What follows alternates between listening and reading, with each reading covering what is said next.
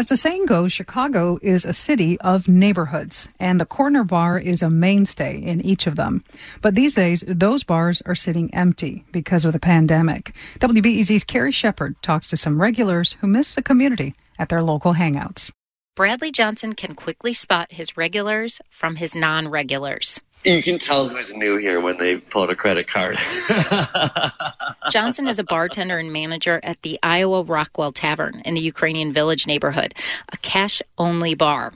But most people know it as Archie's after the current owner's dad. Johnson started hanging out there about a decade ago when he moved to the area.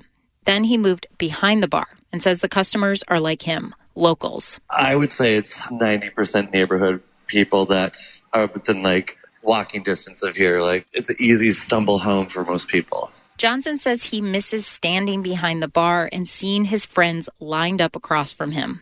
One of those friends is David Yoon, a web designer who lives in Logan Square. He first went to the bar with coworkers years ago.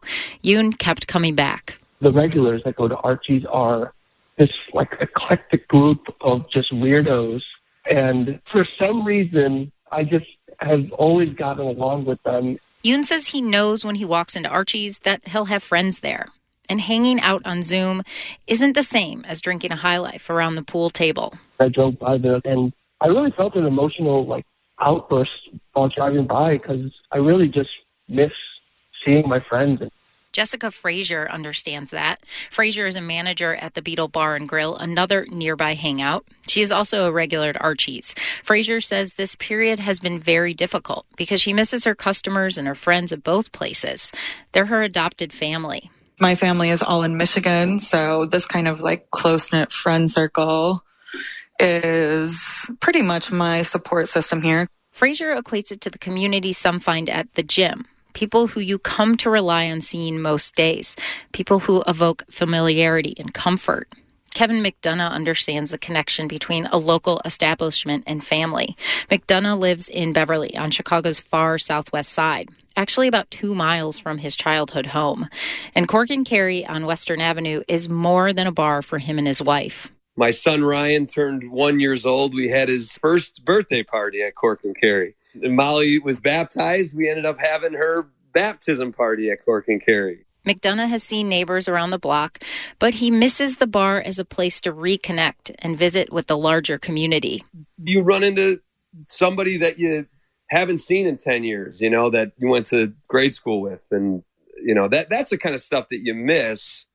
McDonough went to Most Holy Redeemer in nearby Evergreen Park, by the way. He says it's about more than sitting at the bar drinking a beer with an old buddy. McDonough is worried because local spots are often used to gather the community for fundraisers.